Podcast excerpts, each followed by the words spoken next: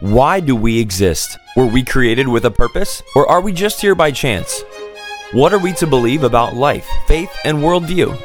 Welcome to the Universe Next Door, focusing on answers to the questions we all consider. The Universe Next Door is supported by the C.S. Lewis Society, Trinity College of Florida, and supported by gifts from listeners just like you. Discover more resources and continue the conversation at apologetics.org. And now, your host, the research professor of Bible and theology at Trinity College of Florida, author and speaker, Dr. Tom Woodward. Welcome to the Universe Next Door, and thank you for joining us. Uh, I know it's kind of a cliche thing to talk about the weather, but I actually really am enjoying the weather. I've been looking forward to not sweating when I walked outside. We're based in the Tampa, Florida area, so it's usually hot here, but it has been very nice over the last uh, week or so, and it's supposed to be cool this weekend. Dr. Woodward, how have you liked it? Oh, I've loved it. I just, uh, I feel like shouting and exulting and giving thanks to God, okay, who's behind the weather patterns. Uh, when we get those cool breezes and it slips down into the 60s, and people up north are going to be saying, what? 60s it's in the 40s and 20s up here. Yeah. In uh, new york or ohio or minnesota or whatever. But um, i just yeah. love it. I just totally love it when it when it gets cool. I, I think you do too. Oh i do. I, I, played flag football this week. I played golf and it was nice just not being miserably hot. So I, yeah, I, always look forward great. to that. That's wonderful. Well, I'm excited to be uh, with you. Uh, uh, what do you think about uh, talking about Jesus, his resurrection, and the Jewish take on it today? Uh, I think that's always a good idea, especially today. Yes, well, I am excited to talk about a very unique individual. Now, I was told never, never put any qualifier on unique, as in most unique, more unique, or very unique, because unique is unique. You know, it's one of a kind. But I'm going to go ahead and say this is extra unique. This is very unique because how often does a Jewish scholar and I'm referring to the late uh, Pinchas Lapide, L A P I D E is the spelling of his last name. And um, the, the author of The Resurrection of Jesus, a Jewish perspective. And if you look at him really in the light of uh, other scholars who talk about God and who talk about Christ, but who are not Christians, he remained a Jewish scholar to the end of his days. It's kind of, it's like Gamaliel it has has arisen. Gamaliel, the leader of the Jew uh, Jewish uh, you know uh, study theological study in the time of Paul, who really was the one who uh, under whom Paul got his advanced training in theology. Gamaliel had stood up on behalf of the apostles and what they were saying in Acts chapter five as potentially true, possibly that it could be proven to be true and so the Jewish leaders, said Gamaliel, should not be trying to destroy, to attack violently, to basically um, stop in their tracks and even put to death the apostles because they might be true. So that, but you know, he was not one of them. He was not a disciple of Jesus. Like I said, he had trained Paul in theology, and the rest is history because Gamaliel's caution became like the backstory that became the front headline news, front story news. That Jesus was the that not only were the disciples uh, and the apostles' declaration totally right uh, and on the money. Uh, Gamaliel's prediction uh, was really that you know just let them speak, let their case be proven, and if it's not true, it'll fall apart and no one will even remember them. Well, it's the opposite. Christianity, the largest um, you know religion on the planet, and not even you know counting necessarily only born again Christians, um, but the the quantity of number of people who've been reached, who've been impacted by the message of Christ is astounding. And of course, the basis for our faith isn't just you know stories, isn't myths or legends. We believe its foundations are fact. The Christian faith is as solid as a rock like a, a, a, huge slab of granite, you know, 100 feet long, 30 feet thick. Uh, you can stand on top of it. You can build a house on top of it. You can build a building on top of it. And so, what I'd like to do is just uh, bring in this uh, kind of special guest testifier on behalf of the resurrection of Christ, Pinchas Lapide, and explain what he did to the story of Christ to vindicate it from an outside perspective. Now, I don't know, uh, Nick, if you are aware that we have on our uh, resources at apologetics.org, we've just recently added uh, the Gamaliel section, which brings in over 20 leaders in the intellectual world that have um, really spoken out on behalf of, of creation, of, of even Christ himself, even though many of them are atheists. I think that's pretty significant when we have so many non Christians who are saying, hey, you guys might be right. What do you think?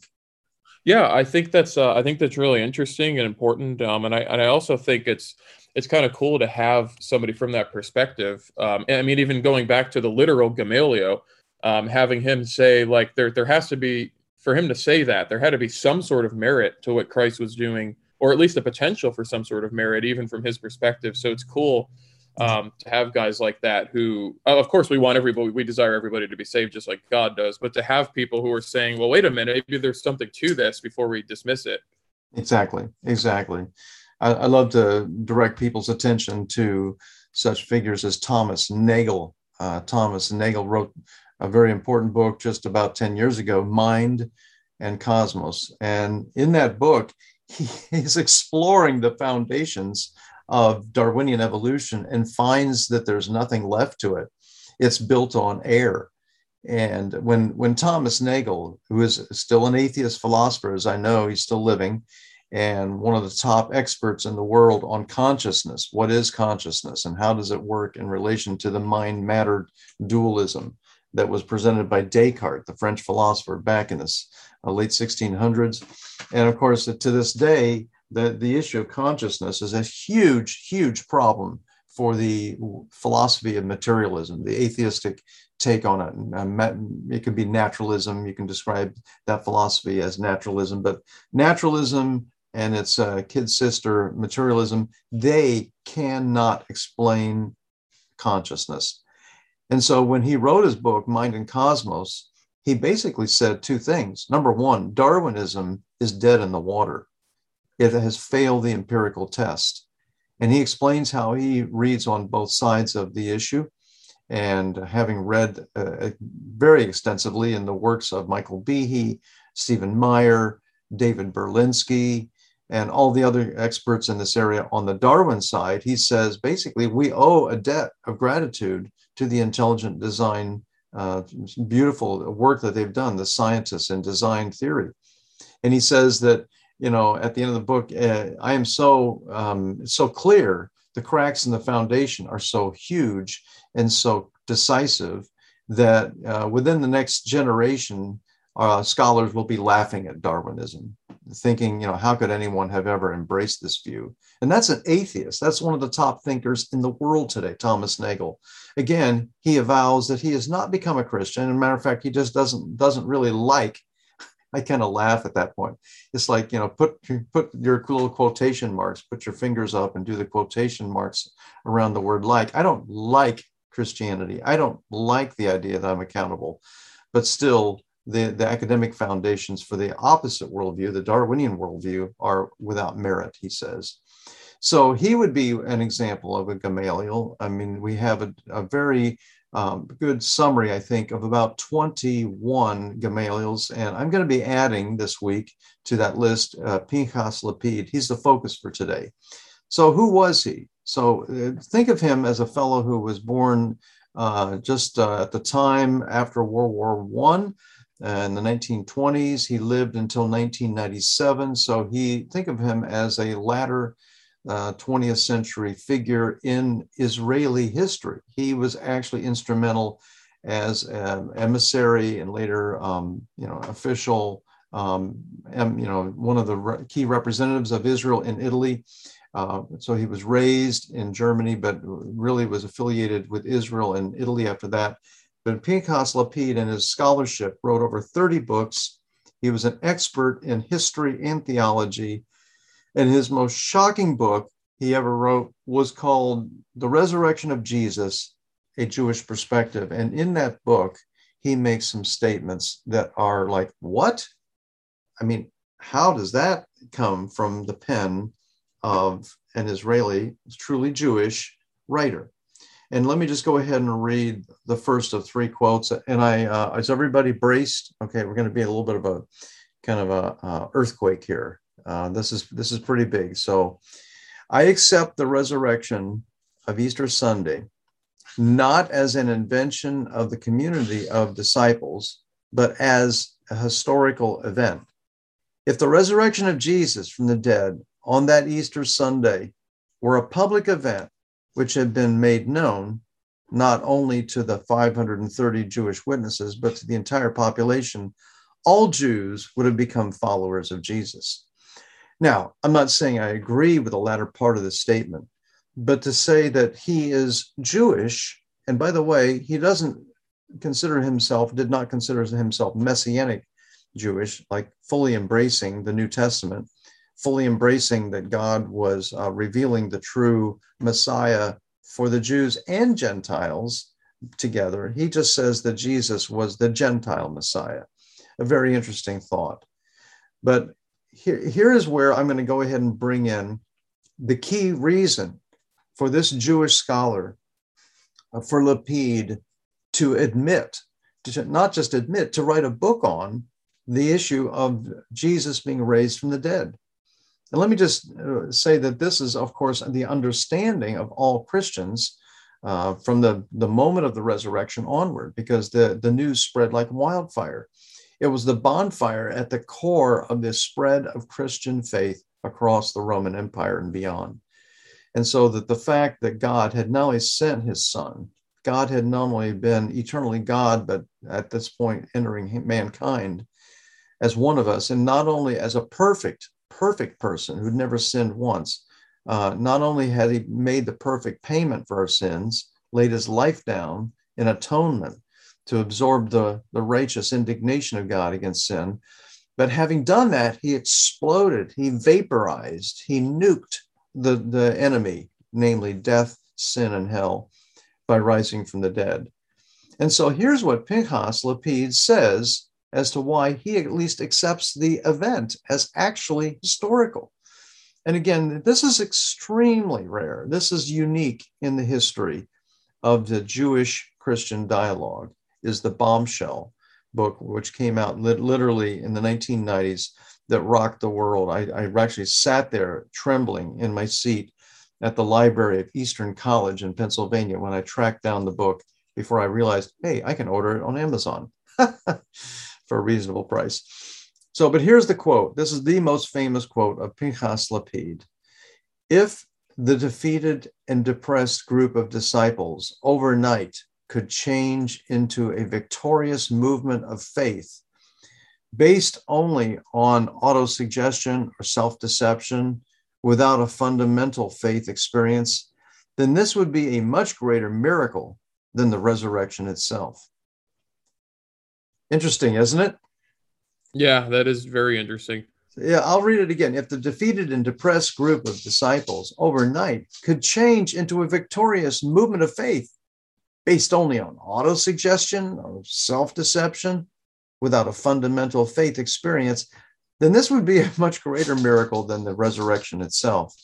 And then he says, I accept the resurrection of Easter Sunday not as an invention of the community of disciples, but as an historical event. Boom. It's, it's interesting because I, I wonder who, um, if he had come up with that thought or if he had been reading uh, different theologians, because that's obviously an argument that, that many Christians use that the transformation of the apostles and the followers of Christ who went from literally being in hiding and probably shaking, scared, to all of a sudden they're going out and giving their lives and being crucified upside down, beheaded, and um, so I, would wonder where he, the source where he got that, unless he came up with it. Well, and, and of course, I think it's because he was dealing with the original text and had thought very deeply and seriously about the data of Matthew, Mark, Luke, and John. And, and keep in mind, during the 20th century, the attack on the, uh, the Gospel John was pretty ferocious. In the late 1800s, early 1900s, they were dismissing the Gospel uh, of John as not written by John, number one. Number mm-hmm. two, dating from the middle or end of the second century. They said it was just a kind of a, um, a pseudo John. This was somebody put their name on it on John's uh, name rather on it as if it was John who wrote it. But he was uh, basically this group of scholars were saying, "Oh, of course John didn't write it. It has too much of this uh, kind of Gnostic thought." Well, John is anti-Gnostic. It is not Gnostic at all. If anything, John goes out of his way to stress the literality of the physicality of Jesus's body. Mm-hmm. And so, um, but it, when, when you study the, the context, when Pinchas Lapide was writing uh, on these issues, and then finally at the end of his life, writing this very shocking book, it kind of sent shockwaves across the, the world of theology and biblical studies when he published it. But when when Lapide wrote his book, he said, "No, no, I, am still Jewish. You know, okay, just don't don't attack me. You know, I'm I'm one of you guys." But he's trying to say that Jesus is the again. The, I'm, I'm just going to maybe shock some people, but Lapide is saying Jesus is the Gentile Messiah. So it's almost like God has two messiahs, and he says it's possible that if Jesus does come back as he predicted then at the return or the, the coming, the appearing, the parousia, that's the Greek word, then Jesus would at that point become the Jewish Messiah. In other words, he's not the Jewish Messiah. I'm thinking that doesn't make any sense. This is, of course, where I would thank you, Pinchas Lapide, for affirming the literal resurrection of Christ. Uh, Christ was raised from the dead to vindicate his message to the Gentiles. But there's not two messiahs you know you know like okay you got to wait 2000 years before the jews then can accept him as messiah. He's your messiah right now. Who were all the early uh, the 12 apostles you know with matthias taking the place of judas? Let me ask you a question nick shalna. Were those 12 guys jews or gentiles uh, they, they were Jews. That's, that's okay. Ding, ding, ding. You got it right. You're on a roll. Let me just ask, maybe ask a couple more questions here. Okay the early um, church in Jerusalem that is described in the days following Pentecost, were those primarily Gentiles or Jews? They were Jews. ding, ding, ding, ding. Boy, you're really racking up the points here. It's hard. I think you're going to be valedictorian of, of the of the Woodward Bible class today. Yeah, I'm um, the only guy, so I hope so. Yeah, you're the only guy. So, uh, number one out of a group of one. Um, but seriously, I mean, and, and I know the Jewish um, opponents were thick and, and heavy and, and fierce and intense in their opposition to Paul. As you go through the book of Acts, I'm actually teaching through Acts, and we just finished chapter 20, and we're having far too much fun. But what I'm trying to say here is that there is an actual shock value in Lapide as one of these uh, Gamaliel figures who's really sticking his neck out. He's almost risking not only his career as a, as a respected um, historian, theologian, uh, commentator on these issues of modern religion, but he's actually, you know, basically positing a new perspective for the Jewish people to consider. And that is instead of explaining away the resurrection, instead of trying to say, oh, it never happened, oh, they stole the body, oh, Jesus never died. oh, they went to the wrong tomb. Uh, oh, it was hallucination. Uh, over and over. They just kept having these hallucinations. Now, the problem of that, of course, is you do not sit down and have a 20 minute discussion about Bible passages during a hallucination, right? Right. Thank you. That was the correct answer again. Uh, so, but the the whole point is, is that is that if you see the account that, and this is where Gary Habermas's work at Liberty University is so important. Um, one of the great resurrection scholars uh, of our era, and perhaps the greatest resurrection scholar of all time. Gary Habermas argues, and, and he also points out this uh, shocker from Lapide, but Habermas points out that the actual report that Paul includes in 1 Corinthians 15 is so, is so striking and so powerful and so early. It looks like it was put together in the in the opening months after the event happened. One scholar at cambridge university james dunn has said i'm convinced by my research that this uh, formula this statement of the death for sinners and the resurrection of christ from the dead and the list of eyewitnesses was put together within six months of the event. Think about that you know within six months of let's say the assassination of JFK, if we had a list of, of exactly the events around it and all the eyewitnesses were there, they contributed, they signed off on it, we would put much more stock in that than somebody who says, like 40 or 50 years later, oh, I think that some guy, uh, you, you know, um, you know, over around the corner was uh, actually the one that caused uh, Kennedy's assassination. You know, we don't have any photograph of him. We don't have any written evidence. We don't have any interviews. We don't have any any empirical evidence whatsoever. But I, that's my theory. Well, that would be kind of an interesting theory that um, it wasn't Lee Harvey Oswald that shot him, but you know maybe 15 people or five people or whatever. I, am not denying the possibility that there was another uh, person firing. I'm just saying let's look at the early evidence that was recorded, gathered, and, and carefully examined right at that time. Mm-hmm. That's what we have in 1 Corinthians 15. And then when you get to Luke, Luke, of course, relying on eyewitnesses, probably talked to every single one of the apostles personally, knew Paul very well, and actually was with Paul during parts of the book of Acts. So that's uh, that's very much uh, uh, you know the power um, empirical strong basis of what he writes. But Luke says in his very, very important study in, in the last chapter of Luke that uh, we, we have an encounter of Christ in the upper room. And when he arrives, he invites the disciples to examine him. They thought that he was a ghost. So, in this amazing last chapter of Luke, Luke chapter 24, we find some of those powerful evidence, uh, empirical evidence for the resurrection. And I think that that's part of the um, fund for the explosion of evidence that drove uh, Pinchas Lapide to his conclusion. Uh, because Jesus, when he's uh, literally there in front of eyewitnesses, these you know, gathered uh, 10 of the 11 apostles that were still with Jesus. Um, Thomas was not there, but the, uh, the other 10 had been having a meal. So when Jesus appears, they're shocked, they're flabbergasted, they're thinking it's a ghost, at least some of them. And then he shows them his wounds and uh, lets them handle his body if they want to touch it. And then he says, Do you have anything here to eat? And they said, Well, we have a bit of broiled fish left. And Luke says he picked up that fish and ate it in front of them. Why would he report that detail? Why would he bother to include such an odd little fact? Well, number one, it happened and they observed it. And number two, it demonstrates for the, as it were, the watching world listening in to those eyewitnesses that Jesus was indeed raised from the dead bodily and not just in some ghost like form. This was not a hologram. This is not, you know, Princess Leia saying, Help me, Obi Wan Kenobi. You're our only hope you know, the little hologram projected from R2, I think R2D2. Mm-hmm. And so this is something tangible. This is not just a 3D, you know, trick. This is the literal, literal body of Christ raised to glorious new life, a higher level of life than we can ever imagine.